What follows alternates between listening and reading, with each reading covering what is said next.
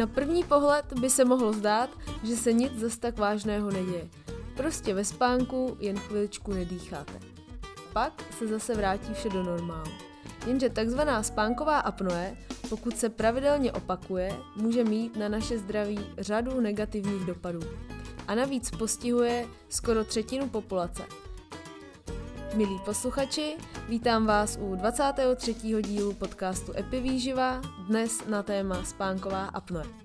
Na mé otázky bude odpovídat Blanka Pechková Gololobovová, dáma, která se roky zabývá epigenetikou, vydala první knížku o epigenetice v českém jazyce a je také šéf-redaktorkou časopisu RAN.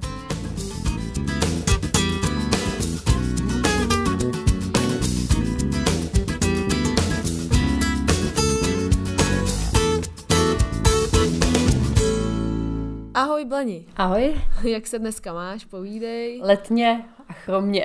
Jo, jo. Eh, no, povídali jsme si, trošku se zranila. Léčíš to už epigeneticky? Tak léčím, no, ale nějak prostě úplně se nedaří. Doufám, že... Ono by to taky potřeboval klid, ale nějak na ten klid furt ještě nepřišla ta správná chvíle. Pro naše posluchače Blanku bolí koleno, do toho všeho ještě vlastně upadla na kole, takže není to žádná sranda, hlavně teďka v létě je to škoda, že se člověk vlastně nemůže naplno úplně věnovat asi všem radovánkám. Teď už můžeš jenom plavat, tak se nesmíš utopit. No, plavu, ale přímě nesnáším plavání. Můžu dát tip, eh, já, nemám, já miluju plavání, ale teďka v létě mě nebaví plavat uvnitř těch jako bazénových eh, ploch nebo těch hal, protože tam je jako divný dusno, hmm. ale uh, v Podolí mají super venkovní bazény a plaveš si tam úplně krásně na vzdoušku, takže jestli tohle tě může motivovat. No. Dobře, a jak se dneska vyspala? Vyspala jsem se celku dobře, jako v rámci možností, že jsem spala pozdě, ale, ale jinak jsem spala na to vedro dobře. No, bylo docela vedro, no, to jsem taky zaznamenala. Blani, co přesně si můžu představit pod pojmem spánková apnoe? Apnoe, vlastně to slovo apnoe v překladu znamená bezdeší, to znamená, že nějaký, z nějakého důvodu nedýcháme a spánková, že nedýcháme ve spánku. V podstatě jde o to, že prostě ve spánku najednou na chvilku přestajeme dýchat a pak zase dýchat začneme, protože tělo jakoby nedopustí, aby jsme se udusili, takže eh, vlastně nás to téměř probudí, eh, zalapáme po dechu a normálně decháme dál. Že? A eh, Kdyby se to stalo jednou, tak to není problém. Ale problém je, že u lidí, kteří tou astmákou apnoí trpí, tak se tohleto opakuje prostě třeba několikrát do hodiny. A ono to vlastně vede k tomu, že za prvý eh, tělo strádá nedostatkem kyslíku, protože když prostě 10 a více vteřin nedýcháme, tak eh, samozřejmě k určitý hypoxy nebo nedostatku kyslíku tam dochází. To je jedna věc. A druhá věc je, že vlastně na to nedechání tělo zareaguje stresovou reakcí. Takže za prvé stoupá hladina stresových hormonů. Ale co je ještě horší, my se vlastně téměř probudíme. Neprobudíme se sice natolik, aby jsme se to třeba uvědomili, ale de facto několikrát třeba za hodinu se ten člověk téměř probudí. Takže ten spánek je prostě extrémně narušený. Takže vlastně ty důsledky tohohle toho jsou úplně stejný jako při nějaký extrémní spánkové deprivaci.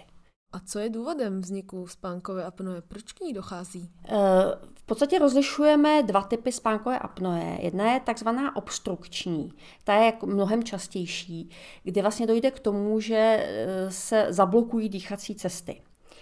A druhý typ je takzvaná centrální, kdy je to způsobeno prostě jakoby mozku, je ten důvod, nějaký, nějaký prostě problém v těch mozkových signálech přicházejících do těch eh, svalů obklopující, eh, nebo prostě problém těch signálů mozku, které řídí nějakým způsobem to dýchání. Takže ta je méně častá, anebo se to samozřejmě může obojí kombinovat. A ta obstrukční spánková apnoe je prostě hodně častý problém, jak si zmiňovala, je to třetí, zhruba třetina populace v té, v, řekněme, středním věku, je to i lehce více než třetina populace, kolem 35%. To je obrovské číslo na to, jak je to poměrně eh, řekněme, závažný problém, který má jako rozsáhlé zdravotní negativní následky. Takže to číslo je opravdu není malý a dokonce jako určité procento, kolem třeba 5% dětí to postihuje. A tam ty důsledky jsou vlastně o to závažnější. A teď jsem zapomněla, proč k tomu dochází, se ptala? Nebo... Hmm, proč k ní dochází? Jo, proč k ní dochází, no. E, takže pokud bude se bavit o té obstrukční, což je takový jednodušší problém, jako z hlediska toho, těch příčin vzniku, tak tam jde v podstatě o to, že naší dýchací trubici v krku obklopují hladké svaly, které udržují tu dýchací trubici v napětí. E, takže vlastně se nezbortí, nepoklesne.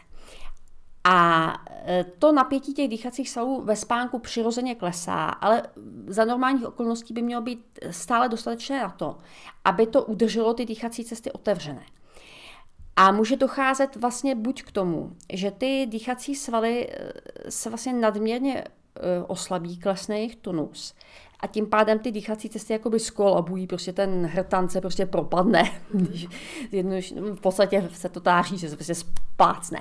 A nebo e, na ty dýchací cesty působí nadměrná zátěž. Dost často se to vyskytuje u obézních osob, které mají jakoby vyšší procento tukové tkáně, třeba v oblasti krku, e, ale může to být třeba i zvětšené mandle, samozřejmě takový extrémní případ je třeba i nádor v oblasti krku, prostě cokoliv, co na ty dýchací cesty nadměrně tlačí, tak vlastně ten tlak z vrchu prostě převáží ten, to napětí těch svalů a ty svaly to prostě neudrží. A ty dýchací cesty se buď úplně nebo částečně uzavřou. U těch dětí to je, myslíš, geneticky, nebo to se prostě nějakým způsobem je nějaký spouštěč, nebo proč vlastně se to u těch lidí najednou stane? Ví se to? Eh, v podstatě se to asi úplně neví. jako může to být dáno geneticky samozřejmě. Ehm, a u těch dětí ani nemusí docházet k obezitě. Tam ta obezita jako je hodně častý problém, ale uh, u těch dětí to není, není nutně, ale, na, ale zase na druhou stranu ta uh, spánková apnoe může tu obezitu jakoby vyvolávat nebo vyvolávat, přispívat k ní. Je to velký problém, když někdo má spánkovou apnoe, co mu případně může hrozit? Eh, jak už jsem říkala, je to de facto podobné, jako když člověk eh, chronicky prostě nespí dlouhodobě, prostě má spánkovou deprivaci, spí málo, eh, tak to má v podstatě podobné důsledky.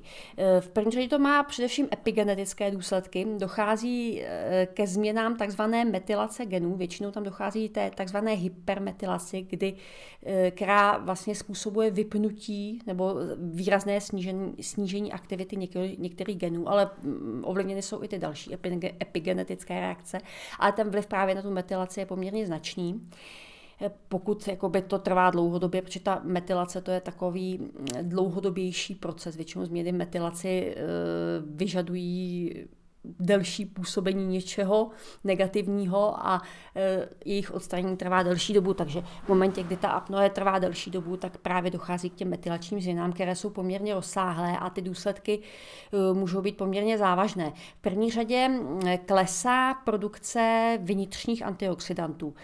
E, což jsou vlastně látky, které bojují s volnými radikály. Většinou člověk eh, má v hlavě, že antioxidanty jsou ty vitamíny, co člověk přijímá potravou, ale možná ještě důležitější je právě produkce vnitřních antioxidantů, což jsou většinou různé enzymy typu superoxid dismutáza, které právě produkuje naše tělo a eh, mají za úkol nás chránit právě před těmi volnými radikály. A eh, při spánkové apnoji, podobně i při spánkové deprivaci samozřejmě, právě produkce těch, vnitřních antioxidantů eh, klesá.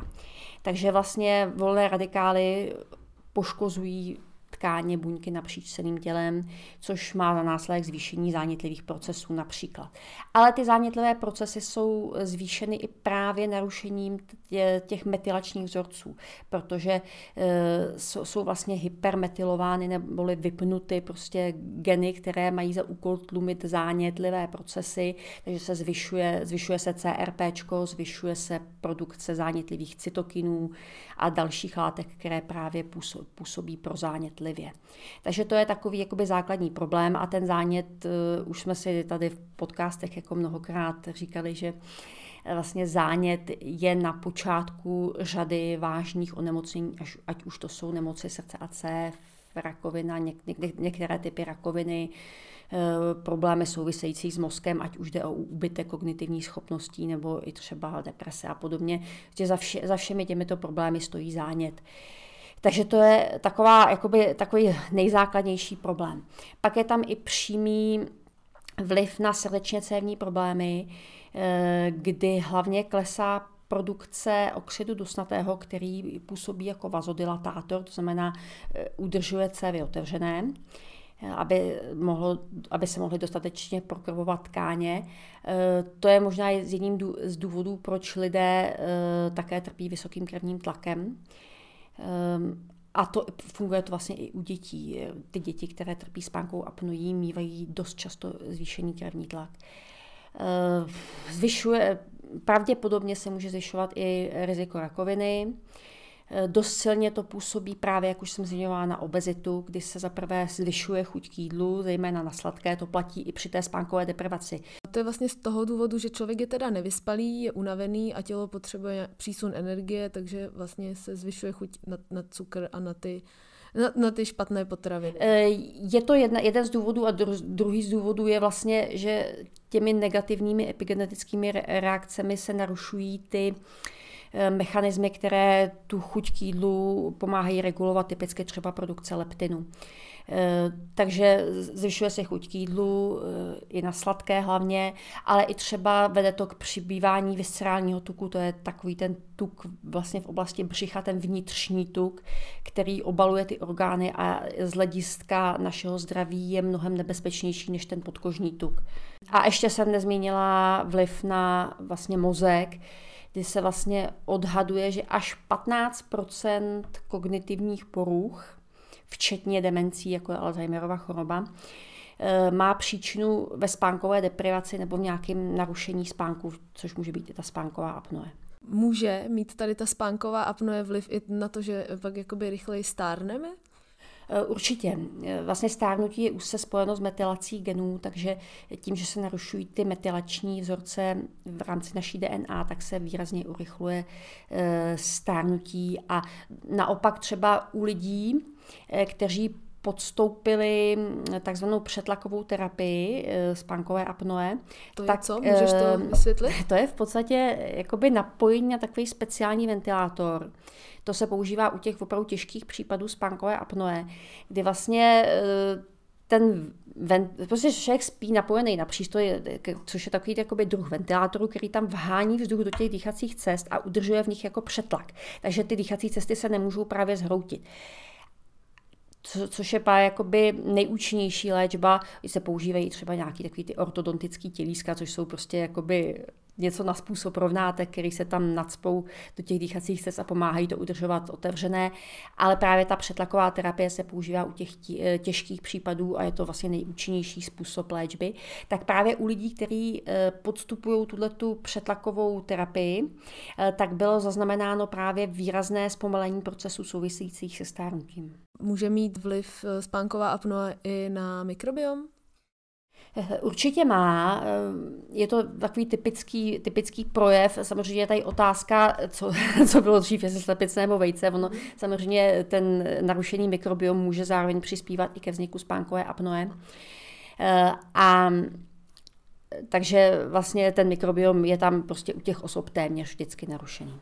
Vlastně na začátku úplně, jak jsi začala zmiňovat, co nám může apnoe způsobovat, tak si řekla, že třeba ta metylace genů nastane při, po, po delší době. To znamená, třeba může se to stát už po třech měsících spánkové apnoe.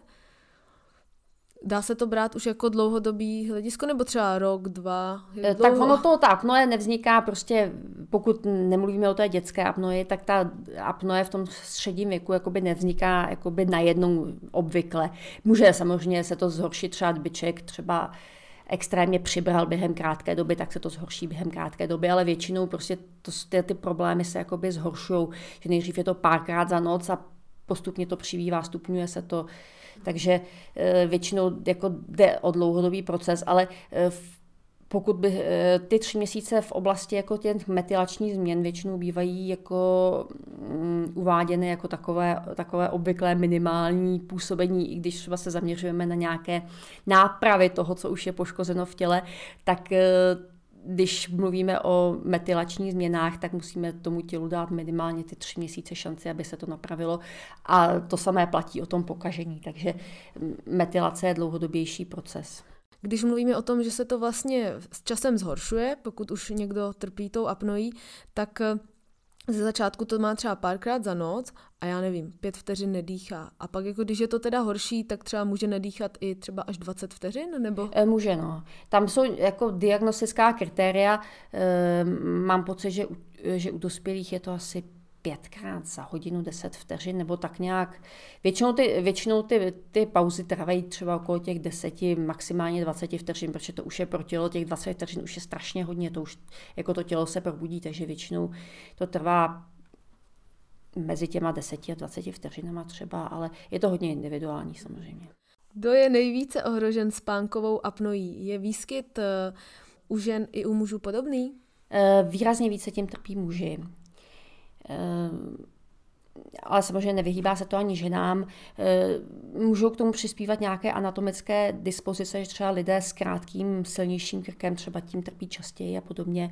Ehm, jak už jsem zmiňovala, výrazným rizikovým faktorem je obezita, zvláště právě taková ta víceméně muži častěji trpí takovou, takovým tím typem obezity, typu jablko, kdy je, tam, kdy je ten tuk uložen, uložen vlastně v oblasti trupu, břicha a zároveň dost často se u toho vyskytuje i to stučnění krku. Ženy naopak častěji šmívají tu, to, ten typ hruška, kdy ten tuk je jakoby od pasu dolů, takže tam i, i z tohohle toho důvodu i ta obezita často bývá rizikovější u mužů, ale zase třeba ten typ jablko zase se dost často objevuje i u žen po přechodu, takže tam to taky ta, ten výskyt může narůstat.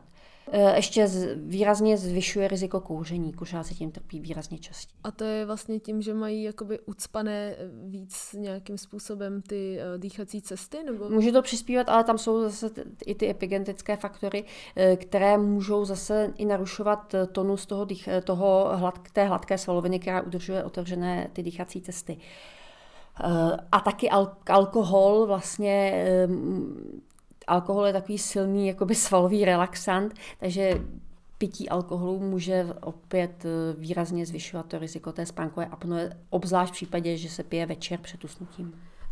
Je teda možné, že třeba nějaké uklidňující léky nebo léky proti bolesti můžou způsobovat taky něco podobného? Určitě. Všechny, i léky na spaní to paradoxně jakoby mohou eh, způsobovat, že vlastně ten útlum je tak silný, že to eh, způsobí nadměrné uvolnění toho svalstva, takže typické léky na spaní a uklidňující léky to můžou výrazně zhoršovat ale i třeba beta blokátory, což jsou léky, které se dost často používají na vysoký krevní tlak, což je trošku takový pak začarovaný kruh, že člověk bere tyhle ty léky a pak mu to způsobuje tu apnoji, která mu naopak ten krevní tlak zase jako zvyšuje, takže to může být takový jako začarovaný kruh, ale i třeba antidepresiva některá to můžou mít za následek. Jak může člověk poznat, že trpí spánkou apnojí? Jako on sám to úplně nepozná. Většinou to může poznat jako někdo, kdo spí vedle něj. Velmi často se to vyskytuje současně s výrazným chrápáním. Není to pravidlo, neplatí to prostě stoprocentně, můžou být lidi, kteří nechrápou a přesto mají apnoji a naopak lidi, kteří chrápou strašně a tu apnoji nemají, ale většinou to právě s tím chrápáním souvisí. A je tam takové to typické jakoby zalapání podechu vlastně tam vznikne i ta pauza v tom chrápání, jako ten člověk, který to pozoruje zvenku, tak to může jakoby slyšet, že chrápání, chrápání, chrápání, tak se na chvilku zastaví a, a je tam takový prostě zalapání podechu. Takže eh, ten spolehlivě se to diagnostikuje ve spánkové laboratoři samozřejmě, tam podají přesný eh, tam se to vlastně vznikne přesný obrázek o tom, jako jestli, ta, jestli je tam apnoe a jak je častá, jak je to závažný. A eh, co se týče ještě toho, co člověk může pozorovat sám na sobě, takový typický příznak je bolezlavy po probuzení. A taky sucho v ústech, protože vlastně, když člověk lape po dechu, tak eh, lape po dechu většinou pusou, takže dochází k nadměrnému vysušování těch sliznic, takže když se probouzím z bolestí hlavy a vysch, vyschl v puse, tak je to, může to být takový, takový příznak toho, že bych mohla trpět spánkovou apnoí.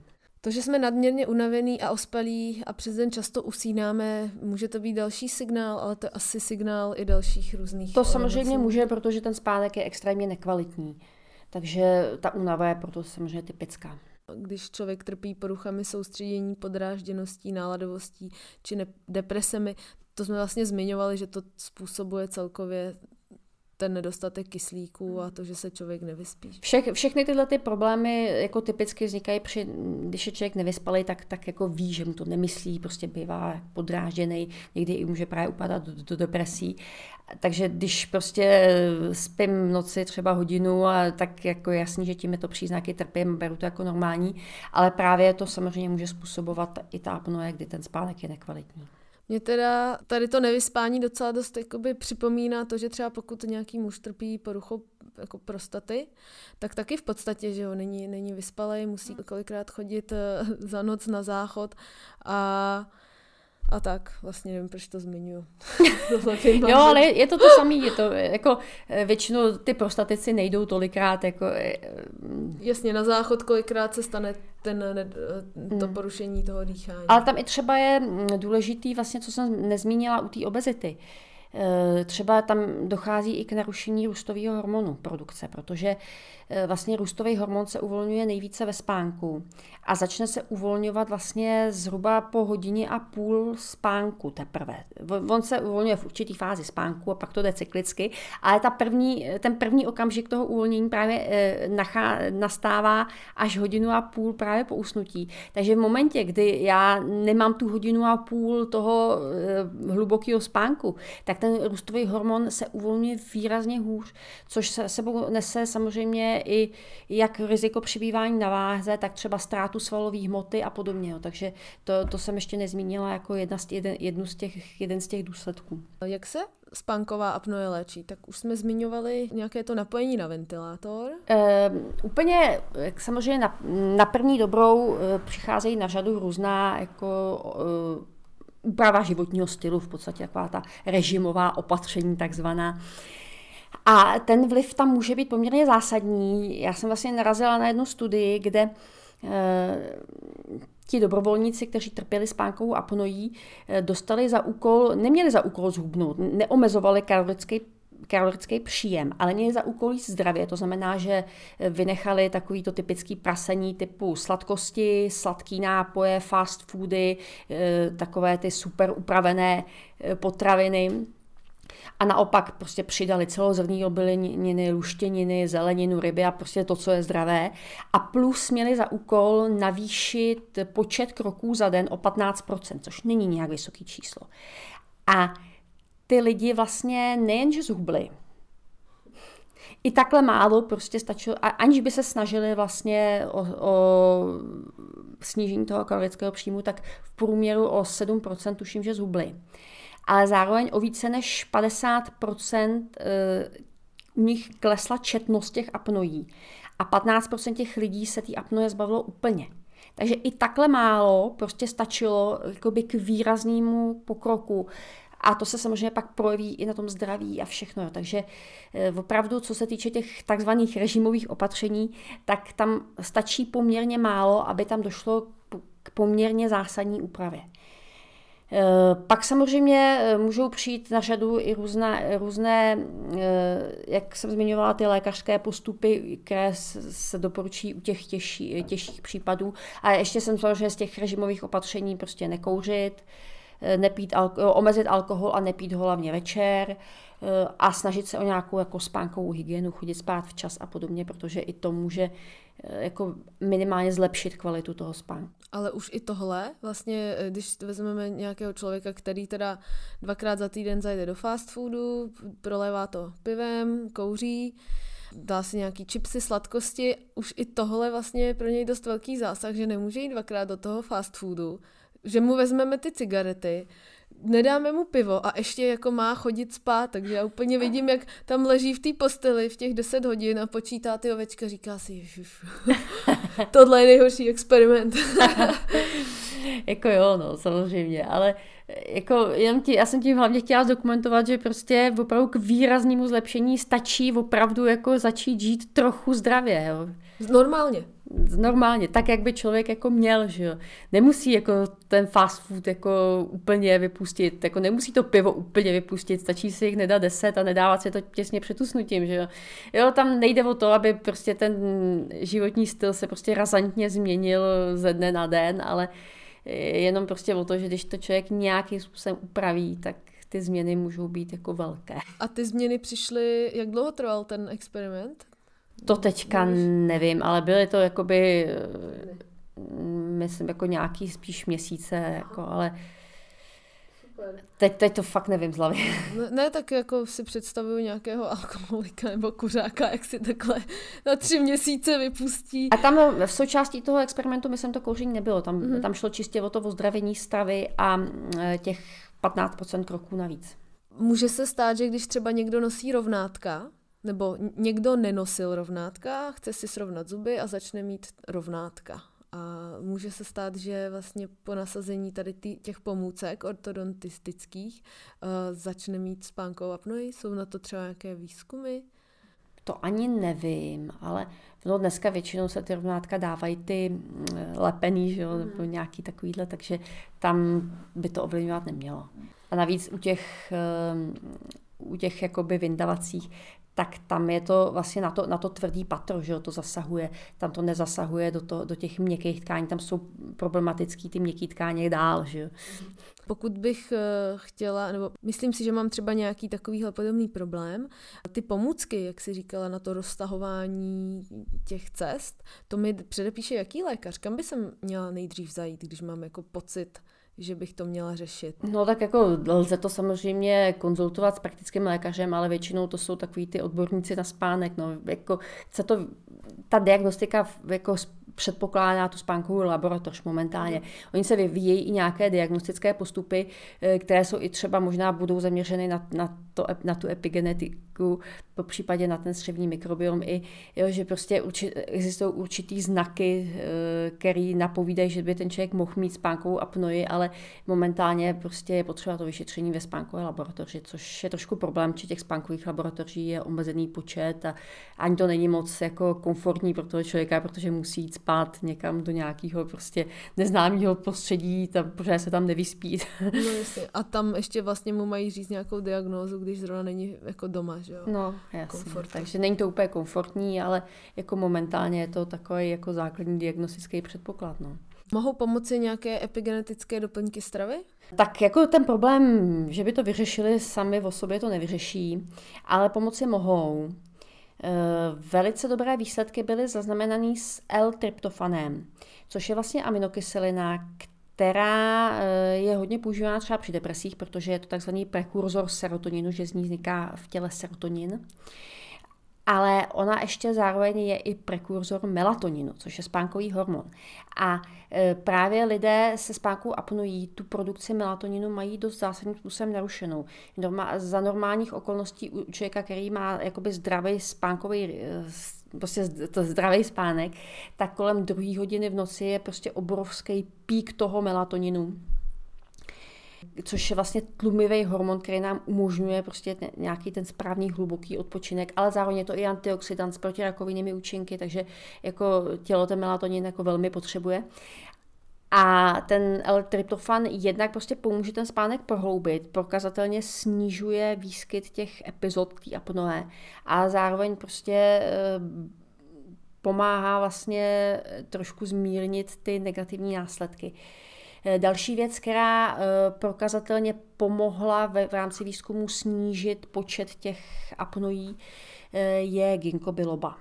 A co se týče potom dalšího, tak tam se samozřejmě jde hodně zaměřit na to, aby se eliminovaly ty negativní následky hodně proti, tý, eh, proti ochranu, ochrany mozkových, na ochranu mozkových buněk, třeba proti hypoxii nebo nedostatku kyslíku je třeba skvělý kořenec blanitý nebo EGCG. Eh, v podstatě teoreticky všechny eh, protizánětlivě působící substance, což z těch epigenetických je valná většina, tak mohou pomoci prostě zmírňovat ty negativní následky té apnoe. Uh-huh. A napadá mě, vlastně jak si říkala, že ta apnoe způsobuje zvýšení tlaku, tak jestli třeba například epikafe nebo kombinace čekanky a zázvoru, který by měly mít vliv na tlak, tam, tam kde je třeba se zvýší, tam, kde je třeba se sníží, jestli tohle třeba může pomoct těm, těm lidem, nebo jestli to může Tak zrovna ta čekanka je třeba úplně dokonalá na střevní mikrobiom, takže ta sama o sobě třeba může hodně dobře působit touhletou cestou. Plus je i silně protizánětlivá a v obzvlášť kombinaci se zázvorem to jako je samozřejmě dobrý kurkumin, prostě všechny tyhle ty protizánětlivě působící substance. Je většina těch takzvaných polyfenolů, což je právě třeba ten kurkumin, ale i to EGCG, kvercetin, resveratrol, to všechno patří mezi polyfenoly. A de facto všechny ty polyfenoly e, jsou jednak protizánětlivé, jednak to jsou silné antioxidanty a zároveň působí i dobře na střevní mikrobiom vesměs, takže e, všechno všechny takové ty typické, typické e, epigenetické substance, o kterých mluvíme velice často, tak jsou tady jako pozitivní. Samozřejmě nesmíme zapomenout na ty dvě, které doporučujeme to vždycky. Ano.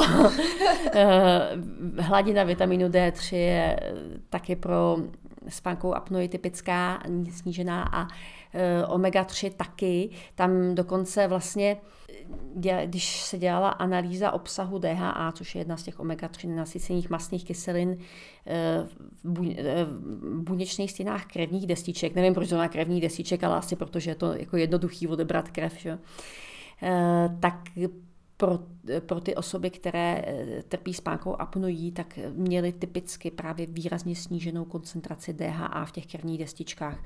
Což mimochodem, jako když je, když je ta DHA snížená v těch krevních destičkách, tak bude snížená vlastně v buňkách napříč celým tělem a hlavně je to průser u mozkových buněk, protože obecně u nervových buněk, protože ty právě obsahují hodně té DHA, takže to může být jedna z těch dalších souvislostí s těmi kognitivními problémy. Tím mě napadá, co třeba rodiola a butyrát můžeme doporučit. Eh, butyrát je prospěšný u všeho, kde je nějaká souvislost se střevním mikrobiomem, protože butyrát je vlastně masná kyselina s eh, krátkým řetězcem, která je produkovaná právě střevními bakteriemi. Takže v momentě, kdy je eh, narušená, narušená rovnováha střevního mikrobiomu, tak většinou je snížená produkce butyrátu v těle a to má řadu prostě negativních důsledků na celé tělo. Takže jakmile je narušený střevní mikrobiom, tak ten butyrát eh, může být prospěšný. A rhodiola je v podstatě, ona zvyšuje produkci superoxidismutázy, což je jeden z těch silných vnitřních antioxidantů, takže může pomoct tímto způsobem. Plus může i, eh, jednak je, taky působí na ochranu vlastně nervových buněk a eh, může zmírnit i tu únavu, která s tou spánkovou apnojí souvisí, co by adaptogen silný. Moc děkuji. Chtěla bys ještě něco doplnit? Ně, něco, co jsme třeba nezmínili? Teď mi nic nenapadá. Takže jsme Asi zmínili ne. všechno. Vážení posluchači, vaše dotazy se hromadí a některé jsou opravdu obsáhlé a vyžadují individuální přístup. Neváhejte proto oslovit přímo Blanku a objednejte se k ní na konzultaci. Kromě doporučení optimálních kombinací živin a bylin vám může pomoci i s úpravou jídelníčků, eliminací stresu a může vám sestavit pohybový plán na míru. Můžete se objednat na stránkách epivýživa.cz v sekci poradna. Jinak pokud máte rádi náš podcast, určitě ho doporučujte dál mezi své přátelé a rodinu. Těšíme se z vaší přízně a budeme se těšit na vás příště. Tímto se s vámi od mikrofonu loučí Blanka Pechková Gololobová. Naschledanou hezké léto. A Petra Eliášová. Děkujeme a mějte se fajnově.